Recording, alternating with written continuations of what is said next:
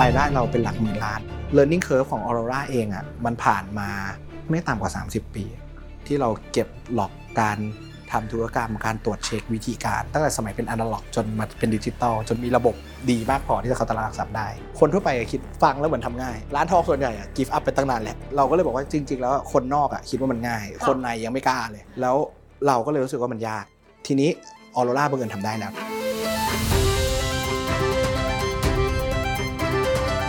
องคำถือเป็นหนึ่งในสินทรัพย์ที่หลายคนเชื่อว่าเป็นสินทรัพย์ปลอดภัยนะคะแล้วก็มีคุณค่าเป็นอันดับต้นๆของโลก ซึ่งคนไทยกับทองคำเองก็ผูกพันกันมาอย่างยาวนาน ในบทบาทของเครื่องประดับที่ตกทอด แล้วก็มีคุณค่าทางจิตใจ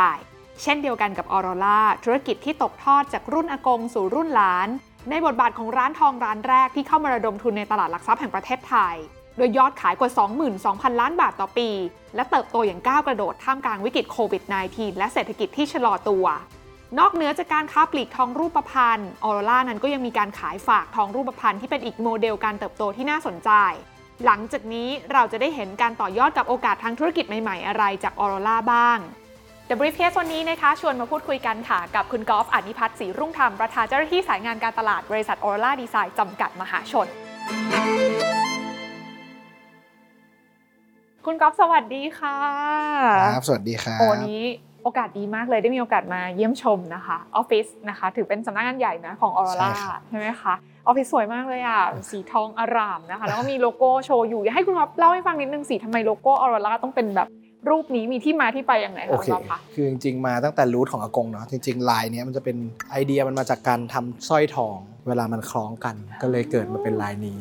เหมือนลายคล้องกันครับเออแล้วก็เป็น infinity เราก็รู้สึกว่ามันเหมือนแบบ ทองเนี่ยมันอยู่คู่กันเวลาเนาะแล้วก็อยู่ได้ตลอด ก็เลยเอาจุดเริ่มต้นที่เป็นช่างทอง แล้วก็คาดหวังว่ามันจะอยู่ตลอดไปมารวมกันครับโอ้โหกลายเป็นโลโก้นี้นะเป็นคะโลโก้นี้ซึ่งจริงๆแล้วอีกนัยหนึ่งก็คือ ก็สามารถเหมือนแบบเป็นเรื่อง infinity ได้ด้วยใช่ไหมใช่ใช่แต่ที่สำคัญไม่แพ้กันก็คือเรื่องของชื่อออโรราครับก็เก๋มาก เพราะว่าเคยได้ยินมาว่าแบบแปลว่าแบบแสงเหนือใช่ จริง ๆ สมัยคุณพ่อเนี่ยออโรราเมื่อก่อนเขาไม่ได้เรียกว่าแสงออโรรานะอ่าเขาเรียกแสงเงินแสงทอง คุณพ่อก็เลยรู้สึกว่าเออชื่อนี้มันเหมาะกับการขายทองจังเลย ขายจิวเวลรี่จังเลยเพราะอะไรก็อย่างเงี้ยเอามาใช้ชื่อแสงเงินแสงทองเนี่ยแหละครับก็เลยกลายเป็นออโรราออโรราทุกวันนี้นะครับ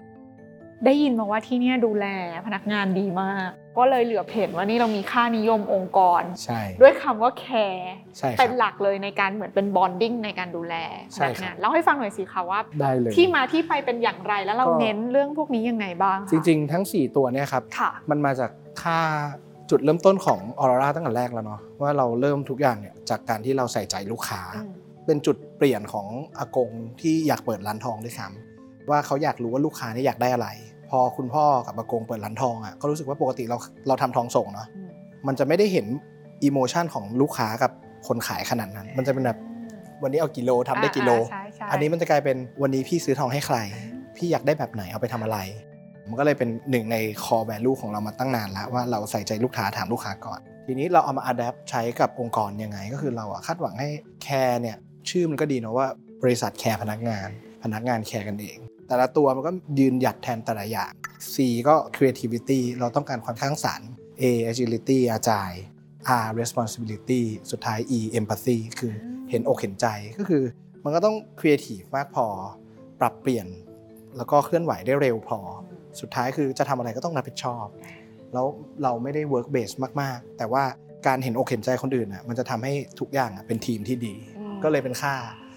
นิยมองค์กรว่าแคร์ครับโอ้โหที่นี่เห็นคุณกอล์ฟบอกเมื่อกี้คุยกันก่อนหน้าก็คือ คุณกอล์ฟบอกว่าไม่มีออฟฟิศที่นี่ใช่ไหมคุณกอล์ฟไม่ต้องนั่งห้อง ผมไม่มีออฟฟิศไม่ต้องเป็นแบบมีห้องทำงานอลังการไม่ไม่ไม่นั่นมีเลยแล้ว เดินเอาเดินเดินเลย ห้องค่ะกินข้าวก็กินกับน้องข้างล่างอ่าอ่าห้องประชุมก็ถ้าสังเกตก็จะเยอะมากอ่าอ่าทุกชั้นก็จะมีห้องประชุมที่ละสองชั้นก็คือเวลาผมเนี่ยจะเป็นคนเดินหาน้อง น้องก็คือนัดประชุมปุ๊บผมเดินขึ้นไปเลย ก็ไล่ชั้นไปจะได้คุยแล้วก็เร็ว efficient ฝั่งหน้าบ้านก็อยู่โซนหนึ่งฝั่งหลังบ้านก็อยู่โซนหนึ่งทำงานกันจะได้คล่อง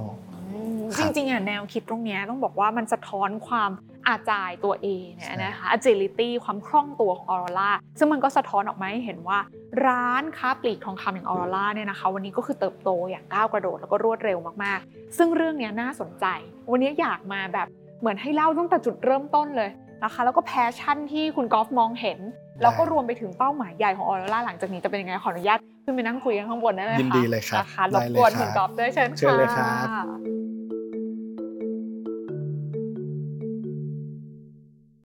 มีเงินนับเป็นน้องมีทองนับเป็นพี่เนี่ยนะคะ ต้องบอกว่าประโยคนี้เนี่ยจริงขึ้นทุกวันโดยเฉพาะอย่างยิ่งวันที่ออโรราเข้ามาจดทะเบียนในตลาดหลักทรัพย์แห่งประเทศไทยนะคะ เพราะว่าแหมเห็น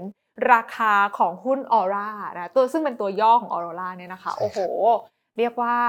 เขาเรียกว่าอะไรอะเหมือนแบบว่าทำให้นักลงทุนเนี่ยชื่นใจนะคะ แล้วก็หลายคนก็เหมือนบอกว่าเชื่อในโมเดลธุรกิจของร้านทองออโรราก็เลยเข้ามาช่วยทั้งผลักทั้งดัน ในเชิงของการทำธุรกิจด้วยนะคะ ก็สะท้อนเข้ามาในราคาหุ้น แต่ทีนี้อยากให้คุณกอล์ฟเล่าให้ฟังนิดนึงดีกว่าครับว่า ถ้าพูดถึงภาพของธุรกิจร้านค้าปลีกทองคำเนี่ยนะคะ ทุกวันเนี้ยผู้บริโภคอะมองการซื้อทองคำอะยังเหมือนเดิมอยู่หรือเปล่าโอเคและใครเป็นกลุ่มลูกค้าหลัก ๆ ของเราในตอนนี้คะโอเค คือจริง ๆ แล้วถ้าเอาความเป็นจริงเนาะจริง ๆ แล้วคนที่ซื้อเราจริง ๆ มีทุกกลุ่มอืมเนื่องจาก product ของออโรราเนี่ยค่อนข้างหลากหลาย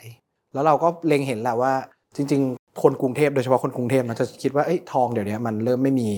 วัยรุ่นเริ่มไม่ค่อยซื้อแล้วหรือเปล่า จริง ๆ เรารู้สึกต่างกันนิดหน่อย ในคนที่อยู่ในอินดัสทรีเนาะเราเริ่มเห็นว่าคนวัยรุ่นกรุงเทพบางลง แต่จริง ๆ แล้ววัยรุ่นกรุงเทพเนี่ยสัดส่วนมันน้อยอืมเมื่อเทียบกับแอสโฮที่เป็นทุกจังหวัดอืมในประเทศไทยเนี่ยทำให้เรายังยังเรียนเห็นการเติบโตอยู่เรื่อยๆ คือพอวัยรุ่นหรือคนทั่วไปเนี่ยเขาต้องการจะเก็บเงิน เขาก็จะเอาทองเป็น store of value ทีนี้ก็ทำให้เขาเนี่ยสามารถซื้อทองอืมไปได้เรื่อยๆ แล้วบางทีซื้อเป็นแท่งเป็นอะไรอย่างนี้เขาก็กลัวหาย เขาก็ซื้อเป็นจิวเวลรี่แล้วก็ใส่เลย อ่า ก็จะเป็นอีกหนึ่งแบบ คือจริง ๆ ตลาดของการค้าปลีกทองคำอะครับคือถึงแม้ว่าพวกเรามองด้วยตาแล้วรู้สึกว่ามันอาจจะดูบางๆไป แต่ว่าที่คุณกอล์ฟบอกก็คือ เฮ้ย มันยังมีพื้นที่นี้อยู่ ยังมีคนที่ซื้อทองรูปพรรณใส่ใช่เพื่อตั้งใจให้มันอยู่ในฐานะของการกักเก็บมูลค่า ถูกต้องครับยังมีอยู่ มีอยู่แล้วก็เป็นส่วนใหญ่ด้วย แล้วมัคือโตไหมมันโตไหมจริงๆต้องเรียนว่าโตอืมเหตุผลว่าคนรุ่นที่มีอายุเนาะเขาก็ยังไม่หยุดเก็บคนรุ่นใหม่ที่โตขึ้นมาเขาก็เรียนรู้จากพ่อแม่ว่าเฮ้ยเก็บอย่างเงี้ยเราอยู่อืมทำให้เขาก็ยัง continue ที่จะเก็บฉะนั้นกลายเป็นมีสองทางที่ add on กันเข้ามาอืมส่วนกลุ่มคนที่เลิกกับกลุ่มคนที่เติมอะเยอะกว่าคนที่เลิกอยู่แล้วเนาะเพราะว่าวัยรุ่น ทั้งประเทศกับเทียบกับวัยรุ่นกรุงเทพอ่าคือตอนนี้เราไม่ได้มองว่าลูกค้าเราอะ เป็นแค่คนในเมืองละถูกปะถูกคือต้องบอกว่าฐานของออโรรามันกว้างมากใช่ครัอบนนี้เราถ้าพูดถึงสาขาเนี่ยทั่วประเทศเรามีอยู่กี่สาขาคะเอ่อเท่าที่ launch แล้วเนาะเท่าที่ประกาศกันแล้วกันนะประมาณ 266 แล้วก็อยู่ทุกภาคทั่วประเทศอืมครับทีนี้เราก็ capture ได้หลายกลุ่มค่ะเพิ่มเติมก็คือมี service อย่างออนไลน์เนาะอ่าทำให้อยู่ที่ไหนในประเทศอะก็สามารถรับ service แล้วก็สั่งซื้อทองจากเราได้เหมือนกัน คือแสดงว่าความต้องการของการบริโภคทองคำเนี่ยมันยังมีอยู่ตลอด ถึงแม้ว่าคนจะรู้สึกว่า เออเราใส่น้อยลงอืมถูกไหมแต่ว่าเขายังซื้อเก็บไอ้คำว่าซื้อเก็บอะยังมีอยู่เหมือนเดิม ใช่ ทีนี้เก็บเนี่ยมันก็มีหลายเก็บอีกพี่อ่านะมันมีเก็บที่เป็นจิวเวลรี่แล้วก็เก็บที่เป็นทองค่ะเอ่อแผ่นอย่างเงี้ยอ่ามันก็จะมีอยู่หลายแนว ซึ่งจริงๆแล้ว base ส่วนใหญ่แล้วอะยังเป็นรูปพรรณหรือว่าเป็นจิวเวลรี่อยู่นะใช่ครับ อันเนี้ยถามสัดส่วนนิดนึงว่าอย่างปัจจุบันน่ะสาขาเรามีกระจายทั่วประเทศใช่ไหมคะครับแต่ว่าสัดส่วนของรายได้ที่มาจากแบบเหมือนตามโอ้แต่ละภูมิภาคเนี่ยเป็นยังไง คือแต่ละภูมิภาคเนี่ยเรามีสาขาไม่เท่ากันค่ะแต่ถ้าเฉลี่ยต่อสาขาเลยอะถ้ายกกรุงเทพและปริมณฑลออกทุกภาคใกล้เคียงกัน แต่ถ้าเป็นกรุงเทพกับ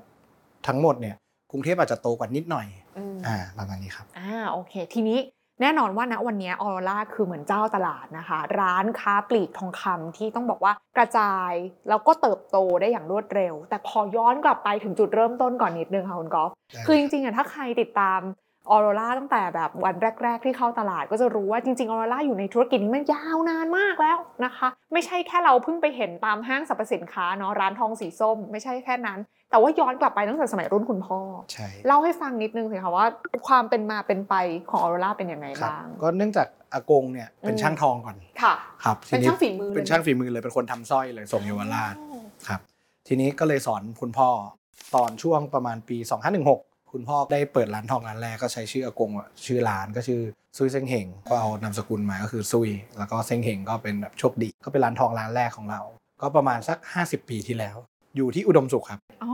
ไม่ใช่เยาวราชไม่ใช่เยาวราชครับ คืออากงเนี่ยตอนทำทองเนี่ยทำส่งเยาวราช แต่ว่าตอนทำโรงงานก็ค่อยๆ กระเถิบเนาะจากเป็นช่างธรรมดาก็เริ่มมีโรงงานอืมก็กระเถิบออกมาชานเมืองมากขึ้นโอ้แล้วก็มาเปิดตรงเนี้ยเป็นที่แรกอ่าเสร็จปุ๊บคุณพ่อก็ใช้เวลาสัก 16 มา 33 เนาะก็ใช้สักประมาณ10กว่าปีเหมือนกันค่ะเริ่มเปิดร้านในห้างละแล้วก็เปลี่ยนชื่อเป็นออโรราอืมก็จะเป็นจุดเริ่มต้นของร้านทองชื่อภาษาอังกฤษแบรนด์แรก ๆ ของปประระเทเทศศไทไทยหลังจากนั้นก็ผ่านเวลายาวนานมาก็เข้า modern trade ที่แรก เข้าออนไลน์ที่แรก แล้วก็ตอนนี้ก็เข้าตลาดหลักทรัพย์ที่แรกครับ ปี 65 ครับ legend นะคะของแบบร้านทองในตำนานที่เข้าตลาดหลักทรัพย์แห่งประเทศไทยเป็นร้านแรก ต้องบอกว่าชีวิตก๊อฟเนี่ย โตในร้านทองเลยนะอ่าๆๆฉะนั้นตอนพัฒนาการของก๊อฟก็เกิดปีประมาณสักสามสามนะค่ะตอนก๊อฟเกิดมาเนี่ยมี2ร้านแล้วมีสองร้านแล้วอ่าใช่ก๊อฟก็จะเริ่มเห็นว่าเราต้อง shiftอ่าก็คือวิ่งสองร้านเลย คือมันมี2ร้านเนี่ยอยู่หลายปี จนอ๋อก๊อฟสักสามขวบเนี่ยก๊อฟเริ่มจำได้ว่าเอ้ยก๊อฟต้องไปเล่นที่เดอะมอลล์นะก๊อฟต้องมาที่นี่นะอ่าสักพักนึงก็มีอิมพีเรียลอ่าสักพักก็เริ่มเป็นอะสามที่อะไรอย่างเงี้ยเออเออเออเราก็เริ่มเห็นว่าเออแรกๆมันไม่มีคนช่วยคุณพ่อวิ่งอืมสักพักหนึ่งเอ้ยมีคนช่วยคนช่วยคุณพ่อวิ่งแล้วเว้ยเมื่อก่อนเราร้อยป้ายอย่างเดียวเดี๋ยวนี้อ่าเราต้องมี ตามพี่คนนู้นคนนู้นไปด้วยด้วยอ่าอย่างเงี้ยมันเราเราเริ่มซึมซับมันมาเรื่อยค่ะๆคือบ้านก๊อฟโชคดีอย่างหนึ่งตอนที่เราโตมาพร้อมกับออโรราเลยฉะนั้นเราเห็นวิวัฒนาการมันเด็ก ๆ เราไม่เข้าใจนะครับว่าตอนนั้นเราได้แค่ร้อยป้ายใช่ไหมสักพักก็เอ้ยทำไมเราเริ่มเจอพนักงานที่ไม่ต้องอยู่หน้าร้าน ก็คือพี่ๆคนที่คอยช่วย take care ของร้านอ่าอ่าคุณพ่อก็ต้องโฟกัสพี่คนนี้พี่คนนี้ทำไมมาอยู่บ้านตอนกลางคืนวะเออเพราะว่าตอนกลางคืน plan งานไงตอนเช้าไปทำงานต่อ เราเพิ่งจะมาเรียนรู้เรียลไลซ์ตอนโตแล้ว ตอนเด็กๆเราก็พี่พนักงานอืมอืมอะเราก็จะเห็นการเติบโตของออร่ามาเรื่อยอืๆมจริงๆ เล่าไปหลายเคสเนาะจริงค่ะๆไอ้ first mover มันมีขึ้น BTS แล้วเราก็ลงนะ คือตอนนั้นอะเราถ้าดูญี่ปุ่นร้านทองใน BTS บนใช่ BTS บน BTS ครับตอนนั้นสช่วงประถามาณนีเลยคะอุ้ยมีเป็น 10 สถานีเลยเหรอสายสีเขียวเนี่ยเราขึ้นมา 10 สถานี ว้าวเออแต่ก็ลงแทบไม่ทันเหมือนกันเพราะว่าอะไรเพราะว่าอะไรเกิเพดราะอะว่าไรขึ้น culture ตอนนั้นอะพอมันเปิดปุ๊บ culture มันยังไม่ได้ค่ะครับคนไทยเนี่ย ถ้าเป็นญี่ปุ่นเนี่ยเขาจะมี area ให้เดินเล่นก่อน แล้วก็ค่อยจ่ายตังค์อะใช่ขึ้นใช่สถานีใช่ของประเทศไทยอะถ้าสายเนี้ยกลับกันอืมก็คือขึ้นไปต้องปุ๊บจ่ายเจอที่จ่ายตังค์ตั๋วก่อนแล้วค่อยเดินเข้าใช่ฉะนั้นไม่ practical กับเรา แต่เราอะไม่รู้นะตอนนั้นอะตอนเนี้ยรู้ละอ่าขึ้นไปก่อนตอนแรกใช่ใช่คือพอเรามีจังหวะหลาย ๆ ครั้งเนี่ยเราพยายามจะเข้าไปก่อน แต่เราก็รู้อยู่แล้วว่าโอกาสผิดพลาดมันสูงอืมฉะนั้นเราก็เรียนรู้ที่เข้าเร็วออกเร็วอืมอืมโเคจริงๆ ตอนนั้นก็ไม่ได้เจ็บอะไรมากครับค่ะก็ สนุกดีแล้วก็มีเรื่องเล่าอ่า เดี๋ยวหาว่ามีแต่ success story เออโอ้จริงๆ fail fail ทีหนึ่งสิบสาขา โอ้โหสิบสาขาเลยนะคะใช่ช่วงนั้นปีอะไรอะ BTS เปิดใหม่ๆไหมเปิดใหม่เลยตอนนั้นอะปีแรกเลย ผมได้ขึ้นไป BTS คนแรก ๆ ของประเทศแน่นอน ว้าวเนอะแต่จริงๆ ต้องบอกว่าครอบครัวคุณกอล์ฟเนี่ยจริงๆ มี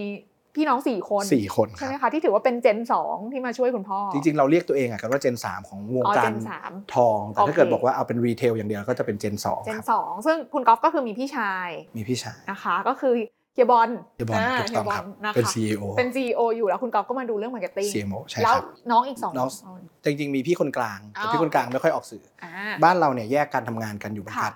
เออจริงๆ ไม่ใช่มาปุ๊บเนี่ยไม่ใช่บอกโอ้เป็นลูกบ้านนี้ได้เป็น C level ทุกคนเออเออเออโอ้จริงๆ แต่ละคนเนี่ยมี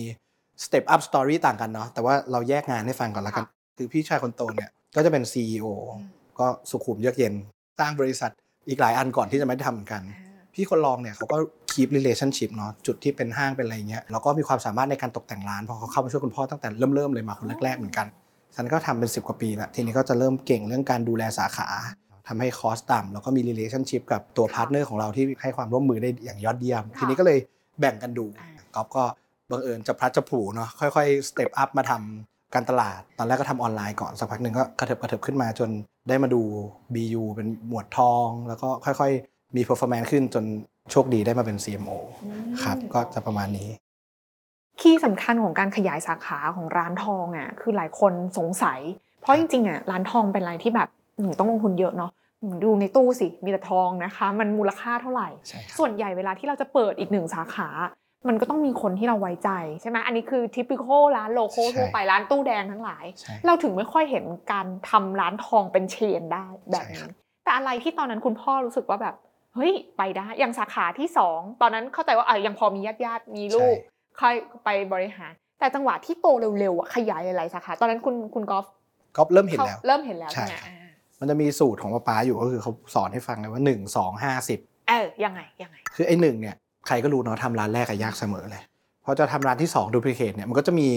จุดอีกหนึ่งจุดอะที่ต้องเรียนรู้ก่อน พอ2เนี่ยมันไป 5 สบายแล้วแต่ 5 มันกลายเป็น tipping point ของความยากขึ้นหลังจาก 5 คือถ้าอยู่จะไป 10เนี่ยถ้าอยู่ไม่มีระบบอะอยู่ไม่ไหวแน่นอนละหลังจาก 5 แน่นอนถูกไหมครับเพราะท่าที่อาจจะมีญาติบ้าง มีแฟนบ้างเออวนดูพอได้ 10 เริ่มไม่ได้นะครับอืม10 ต้องเริ่มวางระบบแล้วฉะนั้นไอ้ระบบของออโรราเนี่ยเกิดตั้งแต่สมัยป้าป๊าแล้วเพราะสมัยป้าป๊าก่อนท่านวางมือเนี่ยก็เริ่มมีประมาณ 100 สาขาแล้วโอ้โหโอ้ฉะนั้นก็อนาล็อกมาถึงร้อยได้นะครับอ๋อแต่ว่าไอ้ขั้นตอนระเบียบการตรวจเช็คเนี่ยเราก็เรียนรู้มันขึ้นมาเรื่อยๆ ฉะนั้น learning curve ของ Aurora เองอะมันผ่านมาไม่ต่ำกว่า 30 ปี ที่เราเก็บหลอก การทำธุรกรรมการตรวจเช็ควิธีการ ตั้งแต่สมัยเป็นอนาล็อกจนมาเป็นดิจิตอลจนมีระบบดีมากพอที่จะเข้าตลาดหลักทรัพย์ได้ เราก็เลยบอกว่าเนี่ยเป็นจุดแข็งจุดหนึ่งของ Aurora เลยว่าทำไมเราถึงทำได้ แล้วที่สำคัญเลยคือไอ้ตอนที่จุดที่จากที่เราเป็นครอบครัวเนาะเป็นคนใกล้ชิดดูแล ไปที่จะเริ่มใช้ระบบอะตอนนั้นน่ะยากอ่าฉะนั้นคนส่วนใหญ่อะเขาจะไม่กล้าข้ามสเต็ปนี้อืมตั้งแต่แรก พอไม่กล้าที่จะเริ่มให้ทดลอง ลองเสี่ยงลองตรวจเช็ค เขาก็จะ miss opportunity ในการ scale up เข้าใจอ่าเออมันพอเหมือนแบบมีกำแพงขนาดใหญ่กั้นอยู่อะใช่คือโตก็อยากโตอะอืมแต่ว่าการที่จะข้ามกำแพงนี้ไปอะเออ มันต้องใช้หลายอย่างมากใช่ทั้งครับประสบการณ์ ทั้งความกล้า แล้วก็ทั้งเรื่องของการลงทุนในระบบด้วยใช่ซึ่งป้าป๊าผ่านมาให้ ใช่ จังหวะที่ คุณกอล์ฟเข้ามาปุ๊บเนี่ยเรามีการเปลี่ยนแปลงอะไรยังไงบ้าง แล้วก็มีการแบบเหมือนปรับโครงสร้างธุรกิจอย่างไร จนมาเป็นออร่าในปัจจุบันนี้ค่ะ ตอนนั้นก็อยู่ในช่วงเอ่อเริ่มกำลังเริ่มทำ POS อืมตอนที่ผมเข้ามานะก็คือทำ POS ได้ระดับหนึ่งแล้วแต่ยังไม่สำเร็จ POS คือ point of Point of sale sale ใช่ไหมก็คือเริ่มเก็บระบบให้อ่าจาก manual เป็นอนาล็อกแบบร้อยเปอร์เซ็นต์คือเมื่อก่อนมันกึ่งกึ่งๆสมัยคุณพ่อคือ manual ร้อยใช่ไหมสักพักกึ่งกึ่งๆตอนก๊อฟมาเนี่ย เรากำลังทำให้มันเป็นดิจิตอลร้อยเปอร์เซ็นต์อยู่ พอมาสัก 2 ปีก็สำเร็จ แต่ก็ไม่ได้เกี่ยวอะไรกับก๊อฟนะ คือก๊อฟก็เป็นผู้ใช้งานอ่าโอเคใช่แต่ว่าเราก็เริ่มเห็นความเปลี่ยนแปลงว่าเออเฮ้ยมันมี structure เพิ่มขึ้นอืมแล้วระหว่างทางพอมาใกล้ๆเข้าตลาดเนี่ยเราก็เริ่มเห็นแล้วว่าเออมันมีระบบระเบียบมาตรฐานต้องมี DOA มีคนนอกมีคนนี้คนนั้นมาช่วยกระบวนการตรวจสอบทุก process ในการทำมี check and balance อืมซึ่งถามว่ามันเพิ่มความยุ่งยากไหมอะใช่ แต่ในขณะเดียวกันมันก็เพิ่มความ secure ของบริษัท อุดรอยรั่วต่างๆ แล้วยิ่งเราเป็นธุรกิจที่มี asset เนาะ liquidate ง่าย มูลค่าสูง ทั้งหมดมันก็เลยเหมือนเสริมองค์กรให้ตอนนั้นนะเตรียมสภาพจนแข็งแรง พอมาตอนเนี้ยเราก็ไม่ได้โฟกัสมากกับระบบแล้ว เพราะเรารู้แล้วว่าไอ้สี่ห้าหกปีที่ทำมาเนี่ยโอ้โหเรากลุ่มระบบจะแน่นมากเลย ตอนเนี้ยถึงเวลาสเกลละเออมันเหมือนสร้างฐานเนาะใช่ครับคือตอนนั้นพอเราเริ่มเห็นแล้วว่า ระบบเราแน่นแล้วนะคะ แน่นอนว่ามันไม่ใช่แค่เรื่องของฐาน ที่เป็นระบบที่ทำให้เราแบบเหมือนเซเคียวมากขึ้น เราสามารถใช้ข้อมูลที่เราเก็บได้ใช่ไหมใช่มาต่อยอดได้ด้วยใช่ซึ่งคุณกอล์ฟก็น่าจะเข้ามาดูแลตรงนี้โดยตรงใช่คือจริงๆเมื่อก่อนเนี่ยเก็บคนอื่นเขาเก็บกันนะเขาไม่รู้ว่าเก็บเราไปทำอะไรเออเราก็โชคดีแล้วได้เล็งเห็นเรื่องเหล่านี้นะว่าเฮ้ยเราอยากรู้เพิ่มอืมแล้วเราก็เลยเอาข้อมูล2อสตัวมาประกบกัน หรือแม้กระทั่งดูลูกค้าดูเทรนด์ว่าจริง ๆ ปกติลูกค้าเขาชอบอะไร เราก็โฟกัสมากขึ้นเหมือนเราเห็นเทรนด์เพชรเริ่มมา เราก็ค่อยๆ launch แบรนด์ที่เป็นเพชรก็คือ Aura Diamond อย่างเงี้ยซึ่งค่อยๆเติบโตจริงๆ โตเยอะมาก จากเมื่อก่อนแบบเป็นเล็กมากๆเลยใน business จนตอนนี้มีสัก 4-5%ของ revenue อย่างเงี้ยเรารู้สึกว่าเออดีเนาะเวลาเรามองข้อมูลเห็น direction แล้วเราสามารถ manage มันได้ ฉะนั้นไอ้ data ทั้งหมดเนี่ยไม่ใช่แค่ความปลอดภัยอืมหลังจากเราเรียนรู้แล้วก็ analyze มันได้อย่างดีเนี่ยอืมมันก็เป็น opportunity ของธุรกิจอีก จนตอนเนี้ยทำให้เรามีแบรนด์สัก 5 แบรนด์มั้งมี Aurora มีเซ้งเฮงของขวัญ Aurora Diamond แล้วก็ทองมาเงินไป ก็เลยแตกแบรนด์ออกมาได้เยอะ เพราะเราเริ่มเข้าใจแล้วว่าแต่ละถังของข้อมูลที่เราเก็บลูกค้าเป็นใครต้องการอะไร แล้วเรามี service อะไรที่จะทำให้ชัดที่สุดสำหรับคนกลุ่มนั้นๆ จริง ๆ น่าสนใจมากก็เลยอยากขออนุญาตเราลองยกตัวอย่างผ่านการแบบสร้างแบรนด์ในแต่ละแบรนด์อย่างอะตัว diamond ชัดเจนว่าเราใช่เห็นว่ามีดีมาเราก็เลยเติมมาเป็น Aura Diamond ใช่นะคะ ตัวที่ 2 อย่างตัวของเซ้งเฮงโอเค ซึ่งจริงๆอะหลายคนสงสัยเหมือนกันคุณกอล์ฟว่าวิเราอุตส่าห์สร้างแบรนด์ให้แบบเป็นฝรั่ง เป็นภาษาอังกฤษดูอินเตอร์ แล้วทำไมอยู่ดีเราถึงแบบมีการย้อนรอยกลับมาเป็นแบบยุคคลาสสิกอ่าเป็นร้านทองตู้แดงโอเคในเครือของออร่าครับอย่างเซ้งเฮงก็จริงๆแล้วเซ้งเฮงเนี่ยมันเกิดจากไอเดียว่าเราทำ research เรื่องลูกค้าเยอะมากเลยว่าเอ๊ะอะไรนะที่เป็น trigger ให้เขาซื้อทอง เราไปเจอมาซึ่งไอ research เนี้ยมันจะได้อยู่ 2 แบรนด์เลยทั้งเซ้งเฮงทั้งของขวัญเราไปเจอว่าคนเนี่ยชอบซื้อทองให้เป็นของขวัญ ทีนี้เราก็เลยมีแบรนด์ชื่อของขวัญขึ้นมา อันนี้แถมให้ก่อนอ่าโอเคได้ค่ะเสร็จปุ๊บกลับมาที่เส้นเฮงต่อ แต่ว่าไอการเลือกซื้อของร้านทองเนี่ยก็ต่างกัน คนที่เขาชื่นชอบใน traditional looks ของมันเนี่ยอืมก็ยังชอบอยู่ทำให้เรารู้แล้วว่าเราอะไม่ได้เป็นแบรนด์ที่ traditional มาก ฉะนั้นคนที่คาดหวังใน traditional อะเขายังเลือก traditional เสมอ เราก็เลยเห็นรูปใน marketing strategy หนึ่งอันว่าเฮ้ยเราสามารถมีแบรนด์นี้ได้ ก็เป็นจุดที่ทำให้กอล์ฟมาเริ่มทดลอง ร้านใหม่ก็คือร้านเซ้งเฮงว่างั้นเราลองเปิด เราลองเอาแบรนด์ที่เป็นชื่อเก่าของเรามา modernize หน่อยนึงอืมแต่ว่ายังมีความ traditional จีนจ๋าๆ แล้วลองลุยกับมันดู พอเราลองเนี่ยเหมือนเดิมเลยออร่าก็สามารถทดลองได้เล็กๆ หน่อยอ่าแล้วพอเราเริ่มเรียนรู้จริงๆวันแรกที่ทำเนี่ยมันไม่ได้ประสบความสำเร็จนะมันก็ต้องค่อยๆปรับเฮ้ยเขาชอบอะไรต้องมีสินค้า product line ไม่เหมือนกันวิธีการไม่เหมือนกัน พอเราได้สูตรปุ๊บเราก็สเกลจนตอนนี้เซ้งเฮงก็มีสัก 30 กว่าสาขาแล้วโอ้โหอ่า ครับคือจริงๆต้องบอกว่าไอ้คำว่า traditional อะมันอาจจะหลายคนอาจจะนึกไม่ออกให้ลองไปลองไปเดินในร้านออโรราได้นะคะ ร้านออโรราตอนเนี้ยภาพลักษณ์ look and feel มันจะดู modern ใช่เป็นหลักสีส้มๆ แต่ร้านทองทั่วไปคนที่ยังยึดติดกับภาพของร้านทองตู้แดงเดิมใช่ก็คือร้านแดงๆที่มีตัวอักษรจีนใหญ่ๆ อะไรอย่างเงี้ยใช่นั่นคือเซ้งเฮงนั่นคือเซ้งเฮงเลย ซึ่งเราอะ research มาว่ามันมีตลาดกลุ่มนี้อยู่มันที่มีเขาตลาดโหยหา ยังโหยหาอยู่ยังโหยหาแล้วก็มั่นใจกับการซื้อทองจากร้านแบบเนี้ยใช่เราก็เลยเติมเข้ามาใช่ครับนะคะก็เนี่ยอะเรารู้ไปแล้วมีออโรราออโรราไดมอนด์นะคะมีเซ้งเฮงแล้วก็มีของขวัญใช่ครับซึ่งก็เติมมาลักษณะเดียวกันว่ามันเป็นความต้องการของลูกค้าในการซื้อให้เป็นของขวัญที่มีคุณค่า แต่อีกอันหนึ่งที่น่าสนใจมากๆเลย แล้วคนอื่นอาจจะยังไม่ได้มีทำเยอะ ใช่ คือทองมาเงินไป ใช่ครับ คืออะไรอะจริง ๆ ก็มาจาก Big Data เหมือนกันอ่า เมื่อก่อนมันเป็นหนึ่ง service เองที่ลูกค้าเนี่ยบอกว่าเฮ้ยช่วงนี้ฉันไม่มีเงิน แต่ฉันอยากขายทอง ฉันก็ไม่อยากขายทองเหมือนกันจริงๆร้านทองเนี่ยสามารถซื้อขายได้อยู่แล้วอืมทีนี้เขาไม่อยากขายทำยังไง ก็เลยให้ขายฝากทิ้งไว้ได้ไหมอืมก็คือเอาทองทิ้งไว้กับเราเราเอาเงินให้ ก็คือ financing ทองเลย basically ทีนี้เราเริ่มเห็นพฤติกรรมเนี้ยเยอะขึ้น เยอะขึ้น แล้วข้อสนุกของมันคือไม่ใช่แค่เยอะขึ้นในหมวดที่เป็นลูกค้าออโรราด้วย เพราะเราอะพอสาขาเราเยอะเราสามารถทำราคาให้ได้ดีก็คือให้ราคาที่สูง แล้วก็ comply กับตลาดก็คือเราเก็บวงเงินเนี่ยหรือดอกเบี้ยที่ต่ำอืม ทำให้ลูกค้าที่ไม่ใช่ลูกค้าเราเองอะก็อยากได้บริการนี้อืมเราก็เลยเล็งเห็นเองว่าโอเค ตอนแรกเนี่ยมันค่อยๆขึ้นมาจากว่า 70%เนี่ยนะเป็นลูกค้าของเราค่ะลูกค้าเราก็ค่อยถอยหลังเหลือ 50 เหลือ 30 แต่ถังรวมมันเพิ่มขึ้นนะอ่าเราก็เลยมองเห็นโอกาสว่าโอ้โหอย่างนี้ดีจังเออเออเอออ่าใช่เพราะว่าลูกค้าคนอื่นสนใจเราเยอะขึ้นด้วยใช่เราก็เลยทำให้เรารู้สึกว่าเอ้ยอย่างนี้มันควรจะต้องโฟกัสมันแล้วก็ขยายมันไหมอืมอ่าก็เป็นที่มาของแบรนด์ทองมาเงินไปครับอ่าซึ่งทองมาเงินไปนะวันนี้เนี่ยจริง ๆ ใน สอ่าสาขาของออโรราก็มีด้วยใช่แต่ก็มีเป็น stand alone ด้วยใช่ทำไมคือเราถึงต้องไปเปิดเป็น stand alone เรามองมันไว้ 2 แบบ คือเราอยากให้แบรนด์ทองมาเงินไปเนี่ยเป็นภาพจำของการขายฝากทองเลย financing ทอง ฉะนั้นการที่จะสเกลเร็วที่สุดก็คืออยู่ในร้านเก่าเราอืมแล้วก็ make sure ว่าผู้บริโภคเนี่ยรู้จักแบรนด์นี้เร็วที่สุดก็คืออยู่ใน Aurora หรือเซ็งเฮงเอง ถัดมาเรารู้สึกว่า Aurora และเซ็งเฮงเนี่ยเขาทำการตลาดบน modern trade เนาะส่วนใหญ่ไม่ยังไม่ลึกถึงลูกค้า เราก็รีเสิร์ชอีกว่าลูกค้ากลุ่มนี้จริงๆอะเอ่อ ถ้ายิ่งเอาเอาคนทั่วไปเนาะบางทีเขาเป็นพนักงานโรงงานเนาะเขาอยากจะแวะมาจอดมอไซค์รีบฝากอ่าแต่กลับกันถ้าอยู่ในห้างคือแวะจอดมอไซค์เดินหาร้านรู้แล้วอยู่ไหนก็เดินขึ้นมาอ่าแล้วก็ทำธุรกรรมมันก็ยากอีก ฉะนั้นเราก็มี learning curve ของแต่ละอันว่าโอเคอ๋อต้องทำอย่างนี้นะ เราก็เลยอยากไปให้ลึกเลยให้ถึงคนเนี่ยที่อยู่ชุมชนมากขึ้น จะได้สะดวกสบายขึ้นอืมครับอืมโอเคก็เลยเป็นที่มาของการ ทำ stand alone ของทองมาเงินไปนะคะใช่ซึ่งจริงๆแล้วเนี่ยธุรกิจทองมาเงินไป หรือเรียกว่าธุรกิจขายฝากทองคำเนี่ยนะคะถ้าพูดถึงเนเจอร์ของธุรกิจเนี่ยมันมีมาอย่างยาวนานแล้ว แต่คนส่วนใหญ่อาจจะต้องอาสมมติอยากใช้ตังค์มีทองอยู่นะอยากเอาไปฝากไว้แป๊บหนึ่งเอาตังค์มา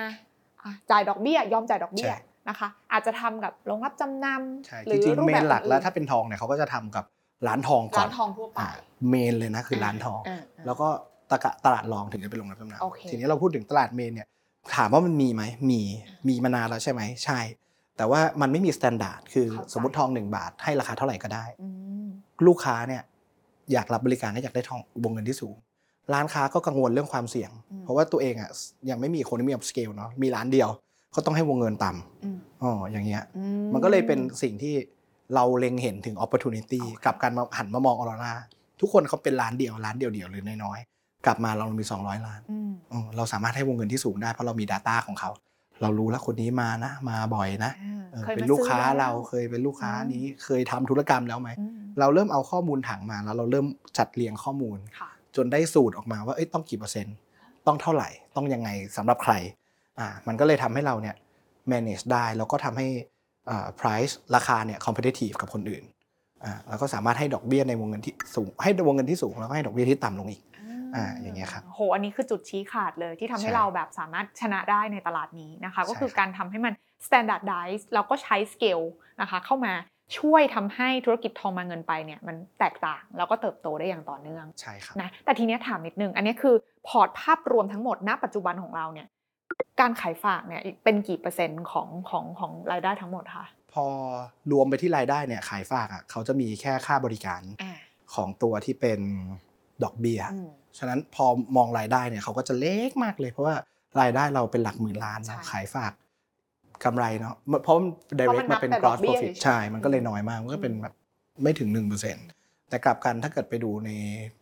deliver ที่เป็นกำไร net profit เนี่ยอืมกลับเยอะอ่ากลับเป็น 10%ละโอ้อ่าเราก็เลยมองเห็นว่า ถ้าตัวเนี้ยยังโตได้อย่างต่อเนื่องเนาะก็มีโอกาสที่จะ boost up Aurora ให้โตเร็วขึ้น แต่ในทางกลับกันเนี่ยคนชอบถามว่าเราอย่างนี้เราเบนเข็มเลยไหมอ่าเราจะโฟกัสแค่ทำทขาอยงฝามากเงินไปอย่างเดียวเออขายฝากอย่างเดียวไหมอืมในมุมเราเนี่ยคือ การจะเป็นร้านขายฝากที่ดี มันก็ต้องมี full service ที่ครบ มันก็จะสร้าง environment ให้ลูกค้าเนี่ย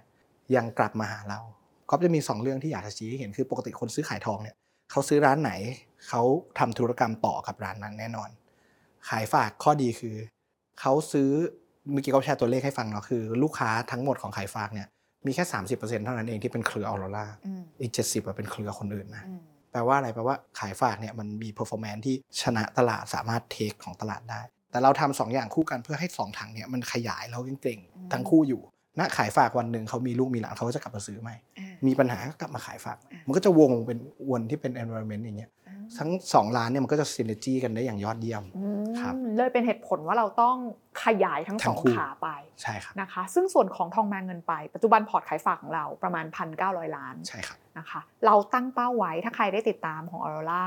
อยากเติบโตแบบก้าวกระโดดเลยใช่ potential เป็นยังไง แล้วเรามองโอกาสการเติบโตตรงนี้มันอยู่ตรงไหนยังไงบ้างถึงจะไป grab มันมาได้ โอเค คือจริงๆ ต้องเล่าให้ฟังว่า market size เนี้ยมันค่อนข้างใหญ่เนาะอืมก็เดาเอา คือจริงๆก็มีนักวิเคราะห์หลายท่านให้ตัวเลขเนาะก็หลักหลายหลายหมื่นล้านอืมแค่ในตลาดหลัก แล้วถ้าตลาดหลักรวมตลาดรองก็คือทั้งร้านทองเอง หรือที่อื่นๆที่รับขายฝากได้เนี่ยมันน่าจะประมาณหลักแสนกว่าล้านแล้วรวมกัน2ตลาดเราก็เลยบอกว่าเฮ้ยตอนนี้เรามีอยู่2,000 ล้านเองนะฉะนั้นการโตจากสองจิ๋วมากยังจิ๋วมากฉะนั้นการโตของเราอะจาก2%ไปเป็น4%ก็ไม่น่ายากค่ะ แล้วเราก็จริง ๆ ต้องดูถอยหลังกลับไปจริง ๆ เราก็เติบโตมาค่อนข้างเยอะด้วย เราก็เลยค่อนข้างมั่นใจกับการโตของเรา แล้วเรายังมีเงินทุนที่หลังจากเข้า IPO เนาะเราก็มั่นใจว่าเราจะขยายสาขาได้อืมพอขยายสาขาได้มากพอมันก็จะมีก้อนเนี่ยที่เพิ่มขึ้นมาด้วยอืมอ่าครับเราก็เลยเล็งเห็นว่าเป็น opportunity ที่ดีที่จะไปอ่าซึ่งวิธีการในการไปของเราก็คือเอาตัวทองมาเงินไปเนี่ยแหละ เป็นตัวหลักนะคะใช่เป็นเรือธงในการขยายส่วนของสาขาใช่ให้เข้าถึงลูกค้ามากขึ้นใช่ครับแล้วก็มีแอปด้วยใช่ใช่แอปทองมาเงินไปใช่ครับมันทำหน้าที่อะไรคะแอปเนี่ยก็จะเป็นตัวช่วยเนาะลูกค้าให้มีความสะดวกสบายมากขึ้น โดยปกติเนี่ยการทำธุรกรรมขายฝากเนี่ยเวลาวันแรกเนี่ยต้องมาอยู่แล้ว เวลาเอาทองมาเป็นเอามาวางไว้กับเราเพื่อเอาเงินไป วันที่สองเขาอาจจะไม่ยังยังไม่อยากเอาทองคืน อยากได้เงินต่ออืมมา roll over สัญญาอืมเขาก็จำเป็นต้องเอาเงินมาให้เราอืมถ้าไม่มีแอปอะเขาต้องมาเขาต้องมาเองเองอืมบางทีหนึ่งบาท เราเก็บเขาหนึ่งเปอร์เซ็นต์มันสามร้อยบาท แต่ค่ารถไปกับอาจจะร้อยห้าสิบละกลายเป็นเขาเสียสี่ร้อยห้าสิบเรารู้สึกไม่ดี แล้วเขาก็รู้สึกไม่ดีด้วยฉะนั้นเราก็เลยบอกว่าโอเคงั้นเดี๋ยวเราหาวิธีช่วยกันอืมก็บังเอิญเป็นช่วงโควิดปีที่สองเราก็เล็งเห็นแล้วว่าสำคัญอืมเราพัฒนามาตั้งแต่โควิดตอนแรกแล้วแล้วก็สำเร็จก่อนที่โควิดล็อตที่สองจะออก ทีนี้ก็เลยลูกค้าก็เลยสะดวกสบายในการใช้แอปพลิเคชันนี้ มาหน้าร้านเราเนี่ยแค่ 2 ครั้ง ต่อให้จะโลโอเวอร์กี่สัญญาก็ตามก็มาแค่ 2 ครั้ง ตอนที่ต้องมาจับ physical ของ gold ให้เราค่ะกับมารับทอง physical gold ขึ้นไป เราเลยบอกว่าไอ้ทุกแบรนด์ที่เราเปิดเนี่ย มัน synergy ด้วยตัวเองนะ ในออร่าเองก็มีทั้งเพชรมีทั้งของขวัญค่ะแล้วก็มีทองมาเงินไปอืมในเซ้งเฮงก็มีทองมาเงินไป แล้วก็มีของขวัญแต่ว่า product ก็จะไม่เหมือนกัน เราก็ segment ที่ product เอา สุดท้ายในร้านทองมาเงินไปเอง เราก็ยังขายทองขายของขวัญอีกเหมือนกันฉะนั้นทุกอันอะมันมีของแต่ละอันอยู่ แต่ว่าสินค้าที่เราหยิบไป present ลูกค้าต่างหากที่ไม่เหมือนกัน เวลาเราเปิดหน้าสาขาไปเยอะเท่าไหร่เนี่ย ทุกหมวดเนี่ยมันขึ้นพร้อมกันหมดอ่ามันมันไม่ใช่ว่าเออเราทำทองมาเงินไปขึ้นแต่ทองมาเงินไปไม่ใช่อ่าเราทำออร่าทุกตัวก็ขึ้นทำทองมาเงินไป ทุกตัวก็ขึ้นอ่าก็เลยบอกว่าเข้าใจการเปิดร้านทั้งหมดเนี่ยมันเป็นซิน n จีทั้งทุกแบรนด์อืมเพราะฉะนั้นก็คือคีย์หลักๆ ของการโตมี 2 อย่าง อันแรกก็คือขยายพอร์ตใช่ครัขาบยฝากทอง อันเนี้ครัยบหนึ่งเท่าภายในปี 67 ปี 67 นะคะ ก็แปลความว่าตอนนี้พันเเราอยากได้ประมาณครับ3,800 ภายในปี 67 นะคะ ซึ่งถามว่าจะทำยังไงล่ะ ไอ้ตัวนี้ มันต้องโตไปพร้อมกันอย่างที่คุณกอล์ฟใช่บอก ทั้ง traditional เดิม business เดิมกับ business ที่เป็นที่ขายฝาก ใช่ครับ ซึ่งก็คือการขยายสาขา เราตั้งเป้าขยายสาขาไว้เอ่อ409 สาขาครับ โตอีกประมาณ 130 กว่าสาขา แล้วตอนนี้เป็นยังไงบ้าง potential ในการโต ปีนี้เราวางแผนว่าจะโตประมาณ 60อืมเราได้สัญญามาแล้วประมาณ 20 ตัวค่ะแล้วก็เริ่ม launch ได้แต่ on plan มากอืมโอเคค่ะ เน้นไปที่พื้นที่ไหนเป็นพิเศษไหมๆโอเค ออร่าเซ็งเฮงแล้วกันเราเน้นที่หัวเมืองต่างๆ เพราะว่าค่ะเริ่มมีร้านอยู่บ้างละ ตัวทองมาเงินไปเนี่ยเราก็จะเน้นเป็น areaเช่น ในมุมที่เราดูแล้วว่ามี target group เราอย่างเช่นหัวเมือง เริ่มที่ใกล้ๆก่อนเพราะว่ามันบริหารจัดการได้รวดเร็วได้สะดวก แล้วก็มีคนเนี่ย fulfill ได้รวดเร็ว ก็คือใกล้ๆกรุงเทพและปริมณฑลสักพักหนึ่งก็จะเริ่มไปตะวันออกอะไรอย่างค่ะเงี้ยครับโอเค เพราะฉะนั้นอันเนี้ยคือในแง่ของ top line ที่มันจะมาจากตัวของ P คูณ Q ใช่ไหมใช่อะ ใช่ตัว Q เนี่ยมันก็น่าจะมาจากเรื่องของยอดขายที่เติบโต same store sales ก็ดีการขยายสาขาก็ดีครับแต่ไอตัว P เนี่ยนะมันก็ต้องมองในหลายมิติเหมือนกัน ซึ่งใช่ก็ขออนุญาตถามไปในเชิงของ operation นิดนึงนะคะ จริง ๆ แล้วถ้ามองที่ margin อะ margin ของธุรกิจขายทองอะมันอาจจะดูไม่ได้เยอะมากใช่ปะอันนี้คือไม่นับตัวของขายฝากนะ ขายฝากมันลงบัตทอมไลน์เลยใช่ไหมใช่แต่ว่า margin ของขายปลีกทองมันแบบ ดูบางบางๆอะไรเงี้ยใช่ครับเราไปทำกำไรตรงไหนและอะไรที่จะทำให้เราแบบเกิดการเติบโตของบัตทอมไลน์ในระยะยาวได้ค่ะเออจริงๆ การทำทองเนี่ยเวลาดูต่อหนึ่งครั้งเนี่ยมันจะน้อยอืมแต่ถ้าเกิดเราทำสามารถ repeat มันได้บ่อย มันจะเริ่มเห็นว่าสมมติทุกครั้งเราได้ 2%แต่ปีหนึ่งอะเราขายทั้งหมดเนี่ยได้ 4 รอบอืมเราก็จะได้ประมาณ 8%แล้วอืมฉะนั้นนั่นแหละ key point key point ก็คือทุกครั้งที่เราขายทอง มันก็จะมีคนมาซื้อค่ะ แล้วทุกครั้งที่เราซื้อมันมีคนมาขายใช่ไหมเดี๋ยวสมมติมีคนขายคืนเรา แล้วเราสามารถเอาของที่เขาขายคืนเราเนี่ยไปแลก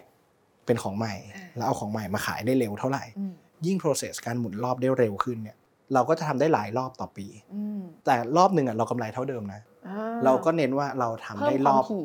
มากขึ้นต่อปีซะอ่าครับงั้ฉะนั้นอย่างตอนเนี้ยเราทำได้ประมาณกี่รอบโอเคแล้วเรา target ไว้เท่าไหร่ จริง ๆ ปีหนึ่งสี่รอบก็คือทุกๆ90วัน90วัน ที่เป็น average แล้วก็ไม่ค่อยเกินนี้แหละค่ะตอนนี้เราก็มี performance ที่ดีขึ้นเนาะประมาณ 75อืมทีนี้เราอยากให้ 75 เป็นตัวเสถียรตอนนี้อืม75 ได้แต่อืมไม่เสถียรอืมได้บ้างบาง Q ที่เป็น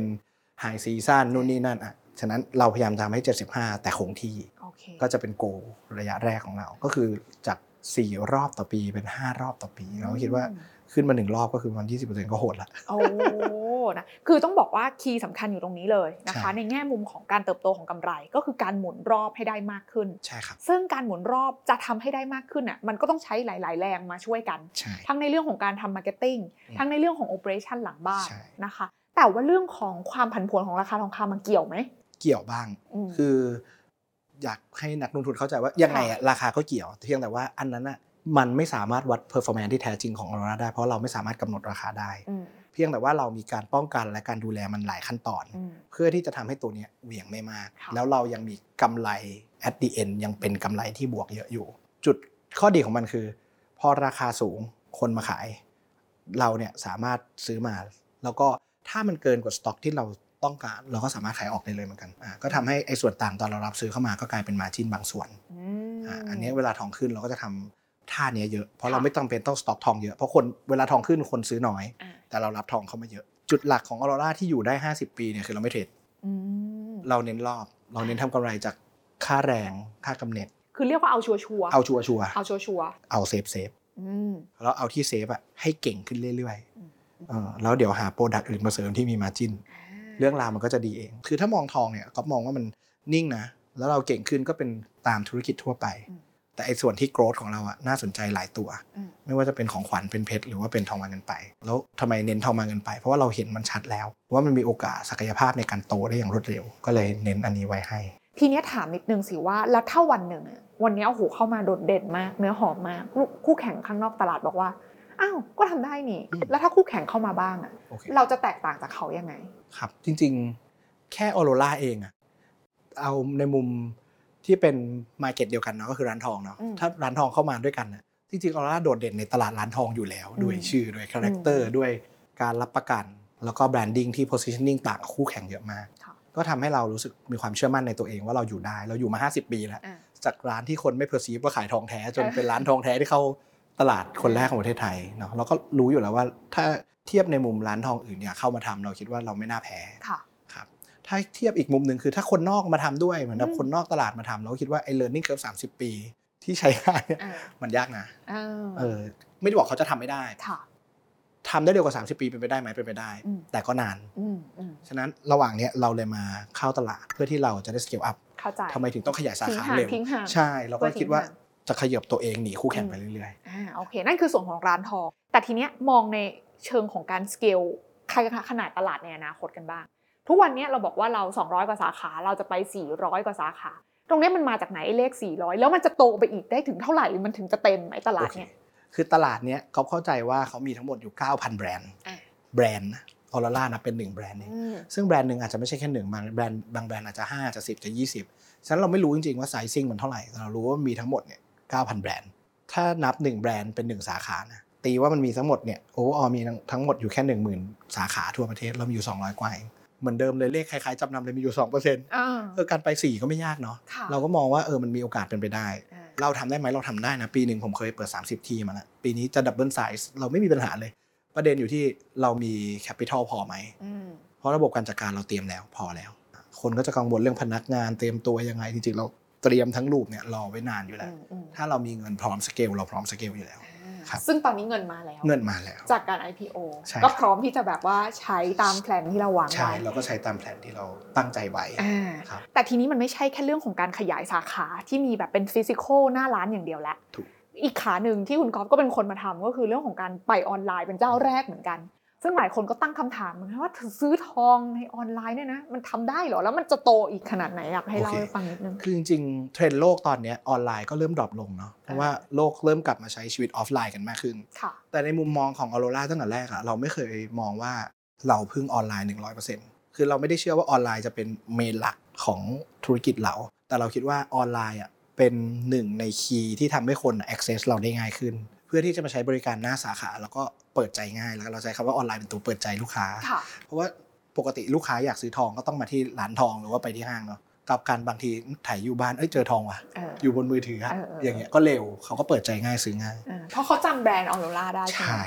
มันก็เลยทำให้ทั้งหมดเนี่ยออนไลน์เรามองโฟกัสว่าโตไหมปีหน้าเราคงโต แต่คงไม่โต3 digit เนาะก็อาจจะโตแค่2 digit หลาย10 10 20เปอร์เซ็นต์อะไรประมาณนี้ ทีนี้เรามองมันเป็น service ที่สำคัญมาก ค่ะคนที่ familiar กับเราแล้ว สามารถกดซื้อได้อย่างรวดเร็วหาได้เจอง่าย ๆ ในวัน flash sale หรือวันที่มีแคมเปญต่างๆ คนที่ไม่เคยซื้อออโรราก็เปิดใจได้เร็วอีก ฉะนั้นเรามองมันเป็น service เป็นตัวเคาะประตูเปิดใจเพื่อที่จะเข้ามาถึง synergy ที่เราอยากให้เจออมก็คือเฮ้ย you ชอบออโรราก็ออโรรานะ you ชอบเซ่งเฮงก็เอาเซ่งเฮงอืมหลังจากนั้น you อยากทำธุรกรรมอะไรอืม you อยาก step up ไปของขวัญไหม you อยาก step up มาเพชรไหมอืมมันก็จะเป็น synergy ที่เราอยากให้มาครับ เหมือนเราเป็นแบบเปิดประตูต้อนรับ เปิดใช่บ้านไว้มามามาใช่อ่าเราเจอกันทางไหนก็ได้ประตูบานเราใหญ่ใช่มีหลากหมีลายหลายช่องบานทางใช่ไหมถูกครัคะบเราก็เปิดรับลูกค้าเข้ามา ในมุมของคุณกอล์ฟเองตั้งแต่เข้ามาช่วยบริหารที่ออร่าเนี่ยคิดว่าอะไรคือ key success สำคัญที่ทำให้ออร่าแตกต่างแล้วก็โดดเด่นในแบบนี้ค่ะโอเคเอ่อจริงๆต้องบอกว่า key success ของ Aurora อันดับแรกเลยอะคือองค์กรพนักงานรวมถึงผู้บริหารด้วยทั้งหมดเลย เราค่อนข้างโฟกัสใช้ตัวเลขเยอะเนอะ หลังๆหลังๆมาเนี้ยเราเป็น Database เลยว่าทุกอย่างเนี่ยเกิดจาก Data ล้วนๆ พอเราเริ่มเห็นสิ่งนี้เราก็จะมี trial and error เพราะว่า Data เนี่ยมันจะเป็น good on paper เนะพอมา practical ต้องลองดูว่าทำได้ไหม แล้วเราก็อาจายมากพอที่พอทำไม่ได้เราล้มเร็วลุกเร็ว ทั้งหมดเนี้ยมันทำให้ออโรรามันเป็นทุกวันเนี้ยว่าเราลองมาตั้งแต่สมัยป้าป๊าคือทั้งหมดเนี้ยถ้าฟังดีๆ มันก่อสร้างมาตั้งสมัยคุณพ่อแล้ว ว่าเอ้ยลองขึ้น BTS แล้วกันลองไปห้างแล้วกันไม่ดีก็ลงอ่าดีก็ต่ออ่าอะแบรนด์ต่างๆอะอันนี้ทำดีก็ทำไม่ทำก็ทิ้งอ่าโอ้มีอีกหลายแบรนด์นะครับที่ออโรราทิ้งไปไม่ใช่ว่าเหรอไม่ใช่ว่าทำห้าอยู่โอเคห้าเออจริงๆมันก็แบบมีชักเข้าชักออกอ่าอ่าซึ่งไอ้ห้าเนี่ยเรารู้สึกว่าเออมันแข็งแรงแล้วค่อนข้างแข็งแรงแล้วอย่างเงี้ยเราก็เลยเห็นวัฒนธรรมองค์กรที่ค่อนข้างเอ่อกล้าลองอืมลองผิดลองถูกได้เอ่อล้มเร็วนะลุกให้เร็ว เรียนรู้แล้วทำต่อ เราเชื่อว่าถ้าทำซ้ำในเรื่องเดิมอะยังไงเดี๋ยวมันก็ต้องเจอทางที่ถูกต้องอืมเพราะ ทุกจังหวัดมันจะเก่งขึ้นเก่งขึ้นนะครับอืมเยี่ยมเลยค่ะทีนี้ว่ามันเป็นวิถีของการทำธุรกิจในยุคนี้เนาะใช่ในโลกที่ทุกอย่างมันเปลี่ยนแปลงเร็วอยู่เสมอนะคะ ซึ่งแน่นอนว่าพอเราพูดถึงเรื่องของการเปลี่ยนแปลง ในมุมของคุณกอล์ฟเองเนี่ยถ้าจะถามคำถามสุดท้าย เราเตรียมพร้อมทุกอย่างนั่นแหละนะคะ แต่อะไรคือความท้าทายที่สุด ถ้าคือเราก็ไม่อยากให้มันเกิดหรอกอ่าแต่ถ้าสมมติมันเกิดอะเฮ้ยอันเนี้ยเป็นประเด็นอะอืม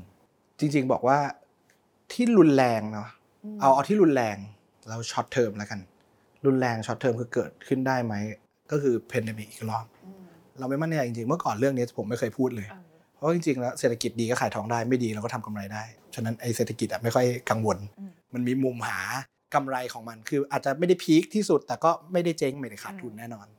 กลับกันเนี่ย pandemic ตอนนั้นนะเราเจ็บอืมต่อให้เจ็บปิด 2 เดือน 3 เดือนอะเราก็ยัง survive ได้นะถัดมาอันที่สองเนี่ยที่เรากังวลเนาะพ อมาอยู่ในตลาดอะคนเขาคาดหวังกับอ่าตัวผลกำไรเยอะ ฉะนั้นสิ่งที่เอฟเฟกเราได้ก็คือราคาทอง ถ้าผมให้ท่าตัวใหญ่มากเลยอืมถ้ามันลงเร็วๆแล้วแรงอืมๆแต่ถ้าเกิดมันลงไม่ถึง 10%ขึ้นไม่ถึง 10%เหวี่ยงไปเหวี่ยงมา 10%อยู่ในปีเนี่ยในกรอบระยะเวลา 1-2 เดือนขึ้น 10%ผมไม่ได้กลัวอะไรเลยอืม จริงๆคุณก๊อฟดูสนุกจังเลยอะดูมี passion กับการแบบทำธุรกิจอะเอออะไรคือแบบคิดว่าอะไรคือส่วนสำคัญที่ทำให้เรายังสนุกอยู่ได้ทุกวันนี้แล้วแบบ passion สำคัญของทั้งตัวเองและของทั้งแบรนด์ออโรรามันคืออะไรอะจริงๆก๊อฟเชื่อว่าบริษัทเนี้ยมันให้เราลองทำเรื่อยอืมๆมีโปรเจกต์ใหม่อยากลองอะไรใหม่ๆอะมันได้ลองทำแล้วก็ตลอดระยะเวลามันถึงก๊อฟจะเป็นผู้บริหารเนาะมันก็จะมีผู้บริหารที่เหนือกว่าเรา มีบอร์ดคอยไกด์เนี่ยหลาย ๆ ท่านเนี่ยก็บอกเราว่าเป็นบุคลากรที่ช่วยไกด์เราอะเหมือนว่าเออโปรเจกต์นี้เขาจะให้แง่คิดบางแง่คิดให้เรากลับไปคิดเพื่อที่จะมั่นใจอะว่าเอออันนี้มี flaw ไหมมีรูรั่วตรงไหน ปิดจุดรูรั่วมันแล้วไอ้ที่อยากทำอาจจะได้ทำอืมแล้วก็เลือกที่อยากทำอะให้ดี เพราะว่าเวลาจำกัด อย่างเงี้ยเราก็รู้สึกว่าเออหลายๆอย่างมันก็ทำให้เรารู้สึกเห็นผลเนาะทำแล้วแล้วมันสนุกอะ enjoy enjoy ผมยัง enjoy อยู่มาก ๆ ครับอ่าโอเค วันนี้ก็น่าจะได้เห็นอีกมุมหนึงนะคะของออร่านะคะ ที่ต้องบอกว่าโอ้โหฟีดแบ็ดีมากหลังจากที่เข้ามาใน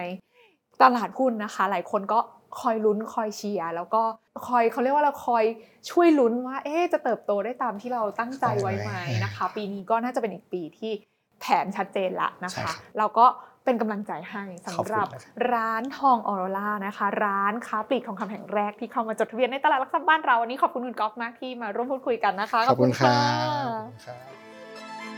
ะ